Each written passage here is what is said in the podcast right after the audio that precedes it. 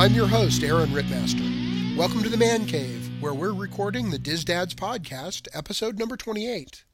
Tonight, we're continuing our Blue Sky series, taking a wishful thinking look at the Walt Disney World theme parks. Tonight, I have with me Dave Compton. Hello. Groover 2 on the boards, uh, Jason Knox. Hello. Bo Duke on the boards, and Nathan Trent. Hello. Trenner on the boards. And we'll be discussing today a blue sky look at Epcot. Now, before we get to the meat of this podcast, we need to remind you all that the Diz Dads podcast is now sponsored by Fairy Tale Journeys, an authorized Disney travel planner. I and several podcast panelists have joined the Fairy Tale Journeys team, and we'd love to help you put together your next magical Disney vacation. Check us out at fairytalejourneys.com or the Fairy Tale Journeys by Diz Dads page at dizdads.com. We'll sweat the details so you don't have to. All right, guys. So uh, tonight we're taking a wishful thinking look at Epcot, which is sort of the quintessential wishful thinking park. Um, it maybe didn't come out quite the way that uh, Walt envisioned it when he first laid out the Florida project, but half of the park is is future world. It was always intended to be a, a forward looking park, and so let's see what we can come up with in a sort of long view what we would like to see happening in the Epcot theme park you know 20 25 years down the road. Everybody ready and along for the ride? Let's do it. All right. Let's go for it. So we'll start little get bigger as we go and let's start with what what attraction show or restaurant just needs to go um, you know 20 25 years down the road it will no longer be able to really connect with uh, the message of Epcot or the theme of Epcot, and it's beyond refurb. What it, what do we need? You know, what needs to go? Um, Dave, what do you think? Um, my thoughts is Captain EO. Um, granted, they brought it back. I guess it's going on about a year now. It's been back um, ever since the uh, passing of Michael Jackson, and it it it's interesting because even watching it on touring plans, it's only about a five to ten minute wait. It, it's never a huge wait, so it's just not getting the uh, attraction of people that they uh, they would expect and it, it's a big area where I think they could put something else in there, definitely. Okay, okay. I can appreciate that. It really is kind of back now for nostalgic purposes, and, you know, 20 years down the road, the nostalgia is, is probably worn off a bit. Um, anybody else have a an element, uh, traction ride, restaurant, something in Epcot um, that, you know, 20, 25 years from now needs to go? You know, I, I was Dave took mine, but I, I agree with him. It's it's you know it, it was brought back for nostalgia. It was brought back because he passed away. It's you know they said they were going to bring it back for temporary purposes, and it's still kind of running. Um, you know they needed. I think they really do need to do something with that. Okay, so you're you're just agreeing that Captain EO is, is what should go. Um, well, I, you know, I'm going to toss out another one here, and, and I think that um, this is an attraction that, for the short term, maybe there's a tweak you could do here or there, but but long term, uh, really just needs to go, and and that same story can be told somewhere else. And I know that it's got some followers nostalgically, but Universe of Energy just needs to go. Um, you know, in my opinion, first of all, it's a misnomer. It's not really an attraction about the universe of energy. It's an attraction about petroleum. And of all of the power sources that are there to talk about, petroleum is the one that probably needs to have the least amount of focus compared to you know, what really belongs in a forward looking future world attraction. Uh, and it just seems to me that, that, you know, there's only so much you can do to renovate an attraction that's built around huge animatronic dinosaurs when you're talking about energy. I was leaning toward a universe energy myself Aaron. I kind of agree with the your take on that. I think if I was to remove one, I do not have any love for uh, Mission Space. I know it's a thrill ride that a lot of people love, but uh, that would be the one I would remove. Okay, but are you removing it just because you don't like it? It- Help me understand. Why why would you remove it? And and I, and I have to push it because it's my daughter's favorite ride. Oh no! I'm sorry. The orange or Uh, the green? It's okay. I mean, she might hold it against you, but but you know, make your case. Lawyered. I guess my case would be that that that, that is the least. I I would say family oriented ride because even though your young daughter does love it, not all kids can ride it, and that is kind of a, a Walt thing that I have against it. Okay, so that that that idea that you know, and I, and I think maybe it's especially true in Epcot that the family can enjoy it together. Um, and you know, even if a family could stand the spinning together, it is one of those rare attractions where you really are sort of individually isolated from the people around you while you're enjoying the attraction. that and can't get some some members of the family to ride it with you. Okay. okay. Fair enough. Fair enough. All right. So, so far we've said that, that moving forward with Epcot would require getting rid of uh, Universe of Energy, Captain EO, and Mission Space. Anybody have an, a, a feeling that there's a, a restaurant that just needs to go? I mean, I, I- I don't know that I'm prepared to say that it, that it has to go, but I, I do wonder whether there could be something done about Electric Umbrella. And, and maybe this belongs in the next section. Maybe this will be sort of our bridge to it. But maybe there's something that can be done that's a major renovation or something. But it seems to me that there must be something just environmentally about the location of Electric Umbrella that makes it. Uh, uh, I'm at a loss for words. Everybody know what I'm talking about?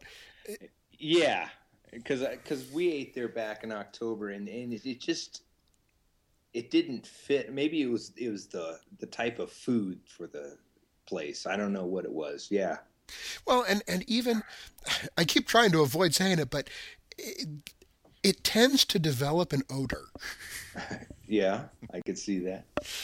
and I don't know what why it does that. I mean, I'm sure that if it was something that that could be fixed, because I've heard other people say it, I, I'm sure that if it's something that could be fixed, they would have figured out how to fix it by now. But it must. It's just like it's in you know the right place in the park to catch a particular crosswind or something, and it just kind of makes it a little unpleasant to eat there. But by the same token, they've got to have a restaurant on that side of the park because there's really nothing else. No, there's just a bunch of walk-ups on that side. So, all right. Well, we'll come back to that maybe because I, I- I do want to keep us kind of moving along, and, and I think that the discussion tends to, to get a little bit sort of uh, more extensive with each each kind of level that we approach, um, because the the next topic then would be what in Epcot, and we don't have to limit ourselves to Future World. We we have so far, but you know, remember we've got another half of the park here uh, in the World Showcase. What needs a major refurb long term? And when I say major refurb, I'm talking something you know not just kind of buffing up the animatronics or uh, you know maybe having a new narrator but but really a a major overhaul on the order of a you know Star Tours to Star Tours to the Adventure Continues, or you know the the major renovations they did in Pirates after the the movies came out. That kind of big renovation. You know, I, I, I really think that they could do a lot more with the Living Seas. Um, you know, you get on that ride, you go through the through the you know the path, and it just doesn't seem like there's a lot there, and it seems like there's it just seems to me like there's so much more that could be done with that. So give us some ideas. What kinds of things would you like to see them do with it? maybe you know give it some more some more views of the fish or or uh, you know take us through a tunnel that goes underneath the tanks even I was just thinking the exact Yeah. same thing. You know, I, I, I know that um, in the last year or so, they've had to do some major work to clean out those tanks. Um, and, uh, you know, it's one of those things. That tank has now been in place for what, 20 years? Am I about right there? At least, yeah. And I, don't know that there are, I mean, it's the biggest one of its kind, right? Nobody else has done a tank that size. So nobody has seen how those kinds of tanks, you know, will continue to work long term. And I know that there's some concern that, that, that those tanks, you know, are going to have to be replaced. And it really does seem like that's a good opportunity to do a major kind of refurb where we we really start from scratch. And you know maybe they have to do it in segments so that they're they can you know kind of shuffle the the marine life there around to different sections of the tank. Maybe that's part of what they need to do in the refurb is make the ref- refurbished attraction a little more modular so that they can more easily seal off sections and replace them. Well, you know, I, I remember going to to SeaWorld in for high school and you know, that was one of the coolest things there, you know, and and if they are going to kind of compete with a fish tank, you know, that was one of the cool things I remember at SeaWorld. So, you know, I really think if they did like a tunnel through it, even if it's just a walkthrough, you know, underneath the tanks, that, I think that would be a lot a lot of an addition to it instead of just walking around the outside of them like they have now. Well, one thing that's interesting too, it's the same exact show as they have out in Disneyland, but Disneyland, they're putting you in the the, the old Nautilus submarines and, and taking you around through that, and so that's that's kind of a neat part of it as well that they have out in Disneyland. And I don't know if they could incorporate that. I mean, that would be a major, massive overhaul, but something along those lines would be that that'd be something worth seeing. Well, you know, they've done uh, in in previous iterations of the Living Seas um, somewhat similar uh, ride vehicles. You know, they had the um, I'm trying to remember what they were called, the hydrolators that used um, the uh, the illusion of going underwater to take you through part of the attraction, and they replaced those. Um, I think primarily because they tended to um, be a bottleneck. You know, they were slow, but if you can find a way to more efficiently move people through, um, I agree. I mean, I think getting people that experience of going really into the water with the the sea life that you see there is a much more powerful message, and allows them to tell the story better. Um, one other thing that I would say about, about living seas and, and this whole concept, and this one just struck me because um, I noticed it in trying to do some some photography while we were um, on our cruise, and that is, it would be really neat if they set up a some kind of system where you could take underwater pictures while enjoying the attraction. Because if you ever tried to take pictures of what's in those tanks, It flashes right back at you. yeah, you get nothing. yeah. So it seems to me it would be relatively easy to set up, you know, a few dozen. Just like all you would need is is uh, um, kind of a remote camera. So you you plug your own your own SD card into a little slot, you know, and point and shoot. I mean, they don't have to be the best cameras in the world. You'd still get a really cool picture that you couldn't get otherwise. Yeah, all sponsored by Kodak or somebody. Yeah. Exactly, or SanDisk, or you know whoever makes the the cards. Yeah. All right, so that's the Living Seas. Anybody else have any major refurb projects that they think would, uh, you know, help to to carry Epcot forward, going down the road? I think we need to do something with the Imagination Pavilion. Um, my thoughts would be to bring back the Dreamfinder. I really miss the uh, old uh, Dreamfinder and Figment combo. They worked well together, and I, I mean, I have never seen a line at that for that attraction since version two or three started there. I was fortunate enough to see it when I was little, uh, version one. I, I, I would like to bring back the Dreamfinder and not necessarily the, redo the version one, but maybe a maybe a version one point two. Sure. No, I, I hear what you're saying, and and it seems to me again this is a great example of, you know, you got all of this new uh, animation talent that's become part of the Disney family now that that Pixar's come on board, and it just seems to me that there there would be some way to meld that traditional, you know, animation and, and Imagineering sense with some of the computer graphics stuff that, that the Pixar folks bring to the table and really reinvigorate that imagination uh, pavilion. Because, you know, there's they've also completely removed all of the pre and post show, you know, sponsored by Kodak stuff now that Kodak doesn't really exist. Well, you know, that's that's something I noticed too when we wrote on it last time is you get off the ride and it seems like they've got like three things after the ride that you can do and that's it. I think they really need to add something to that too to give it more um, more things to kind of trigger the imagination and more things to do for for the kids instead of just design a figment and that little dance area and the music area. I think they need to add to that. Yeah, I think they need to open up the upstairs and put a restaurant up there. Now that's an interesting thought. You know, okay, now you got me thinking blue sky. All right. All right, because um, I, I, have to refer to it again. I, I just got off the Disney Fantasy a few days ago, and the new show in the Animator's Palette restaurant on the Disney Fantasy is stunningly amazing. Because what they do is they have when you first sit down they give you a placemat that has sort of a the outline of a very very loose outline of a, a human type figure. And they give you markers. And the only rule is you have to draw within the the broad outlines of that human figure.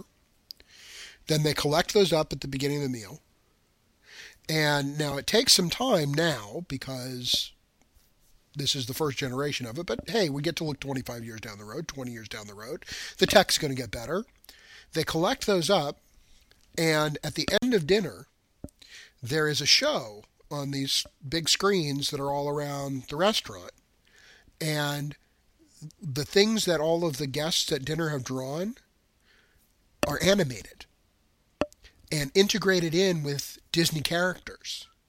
And they dance to music and they spin around and interact, and it is mind blowing. So, what if you put a version of that Animator's Palette restaurant in the Imagination Pavilion upstairs? That'd be perfect. I don't see why not. All right. You heard us, Imagineers. Get it done. Tell you, we probably have a more popular restaurant than uh, Le Cellier all of a sudden. Yay.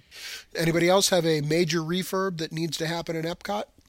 Well, this might not be major, but I'd like to see somebody just take a, uh, I don't know, like a, uh, some a can of spray can or something to the uh, film at uh, Soarin' and clean it up.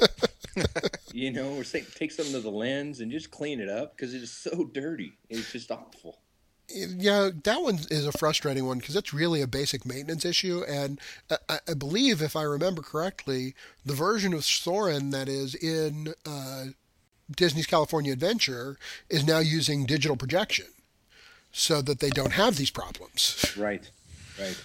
Um, and it just seems a little odd that it's been digital projection at, at DCA for at least two or three years now um, and we're still working with you know a filthy film. And, and, do you think there'd be something more pertinent that you know people on the East Coast would like to see? Maybe soaring over Florida or, or I don't know somewhere. Well, actually, this was my major refurb All idea. Right. Um, and it's been brought up before in other contexts, but what I would really like to see is I would like to see the same Soarin' attraction, but I would like to see it have, I, I'd like to see two things combined.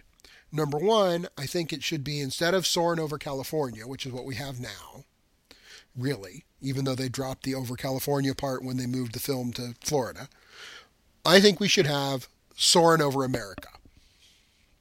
And they should do the same sort of, you know, same kinds of scenes, but all over the country. And, you know, highlighting different elements of that are important all around the, the, United States. So we get, you know, um, maybe a, a, a, loop around the Statue of Liberty, and we get um, the the uh, you know Mount Rushmore and you know the open farm fields of of the Midwest and you know get that kind of long view and then come into the stream into a stream or something and and really kind of spread it out. And then the best part is if you if you do it like that nice and broad you've got more scenes than you can use in a single ride right? So you mix and match yeah, totally, and, and it's and it's patriotic, which goes back to you know kind of Walt's some of his dreams anyway. You know, it's America. exactly, exactly, and and so now you have a combination. Not only do you have a new film, but you've got awesome rewritability because in any given ride you get you know uh, whatever eight or ten of forty or fifty scenes and you could spend an entire vacation riding Soarin' and not see them all. And, you know, maybe that's too pie in the sky because, you know, there are too many. Yes, yes, Jason, I know. Like Star Tours. Uh, and yes, that same idea came up uh, a little bit last week with uh, actually, or last uh, last time we talked about um, this blue sky stuff with, with Nathan's idea.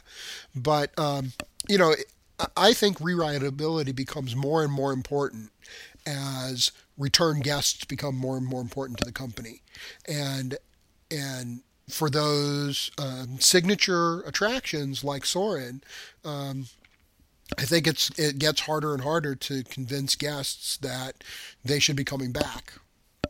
Uh, you know, and, and experiencing it again and, and really letting them have a, a new experience each time. All right, so now we get to the real kind of you know last step of blue sky, and that is you get your opportunity to create something new out of nothing. Budget be damned. You know, we'll find a sponsor somewhere to pay for it. Don't worry about the money. Um, you know, so what if it defies the laws of gravity? We'll find an Imagineer to fix that how do you make it work? You know, how you make it work isn't for now to, to determine, but what what something brand new, and it can be an attraction, it can be a show, it can be a restaurant, belongs in Epcot. Uh, for me, I would like to see over on the World Showcase between you know, there's a big chunk there between Germany and uh, China. China, yeah. Um, a new piece of the world, and you know, I've heard thoughts of some people would like to see something like South America or or see Russia. But uh, one thing I'd like to see is Australia. For, for, I don't know for some reason it's just one piece of the world that just I'm enamored by. I mean, they have so many different types of animals, and I don't know if they could showcase that somehow. But and there, there's so much to offer from that little, you know, island down there and I, I, think that would be a neat addition over there somehow. Um, I don't know, maybe maybe a small zoo. You know, they could even have a platypus there, and hey, name him Perry.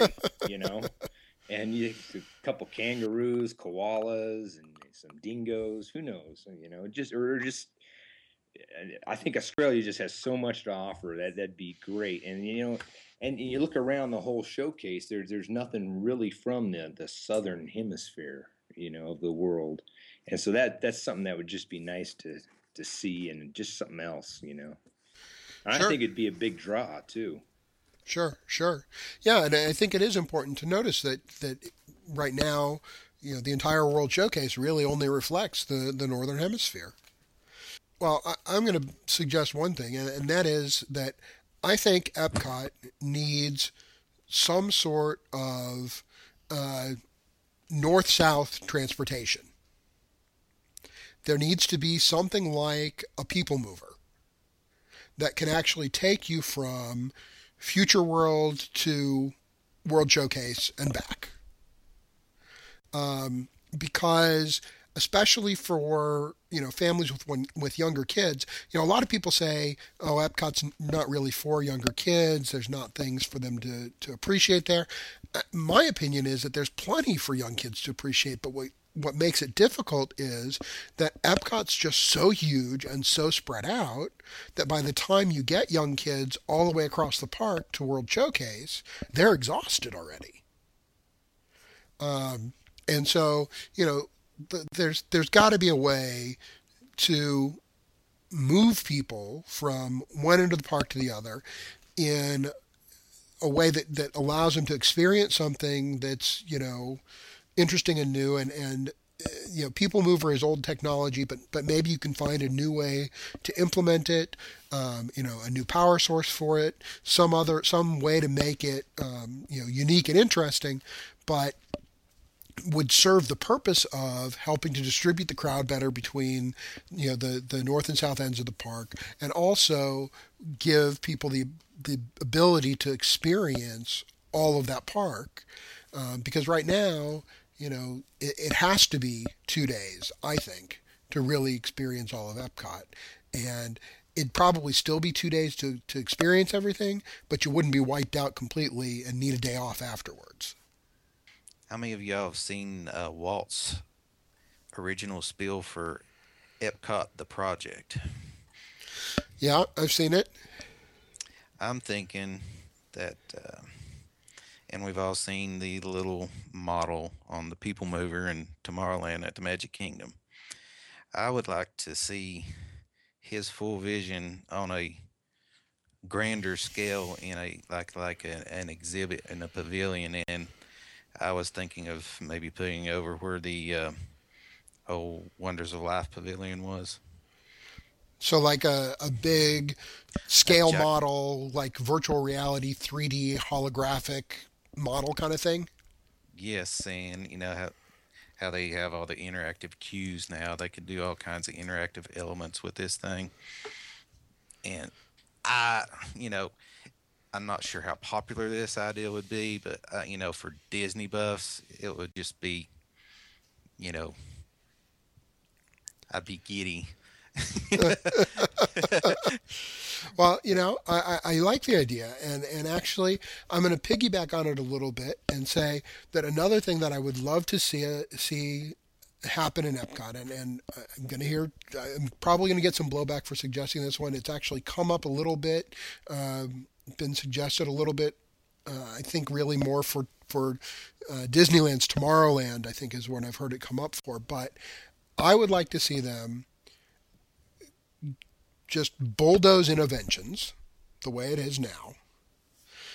Build a single large pavilion that kind of spans where Innoventions is now. You know now how it's kind of divided in half. But when they rebuild it, do it as the Stark Exposition Hall from Iron Man 2.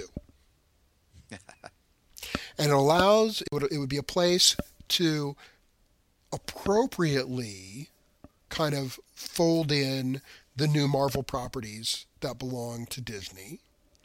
And, you know, they don't have to be in your face, but it can really focus on, you know, new technology and you know forward looking um, experimental kinds of things. You know we, we see some of that in Innoventions now but it seems to me as much as i enjoy Innoventions it just seems to me to be very disjointed.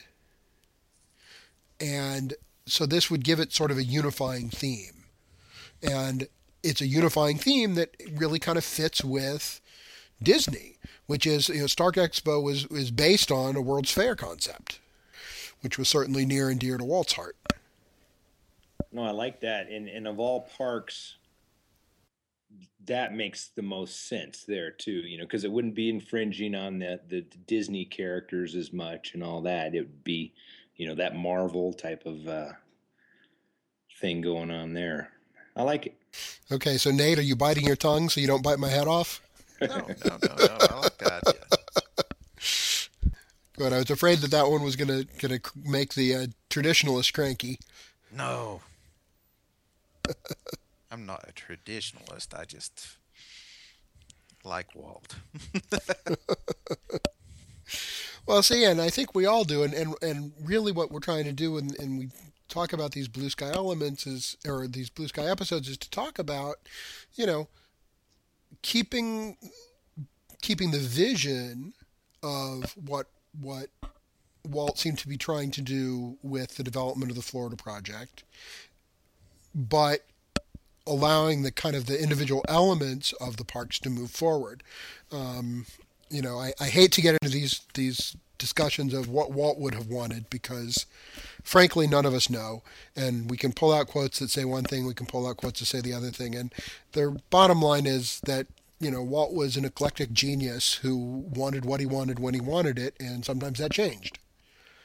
Um, but there is certainly um, a pattern, I think, that um, you know there's an overall vision that he, he had for what these theme parks um, should be and could be, and also a um, a constant thirst for uh, innovation and pushing both the limits of creativity and technology to make something really wonderful and unique and that would make guests say, wow.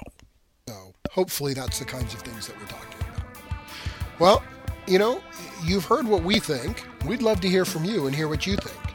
You can email us at podcast at disdads.com, visit our website, disdads.com, tweet us at disdadspodcast on Twitter, or participate in the discussions on the new Disdads forums at boards.disdads.com. Until next time, this is Aaron Ripmaster with Dave Compton. Bye all.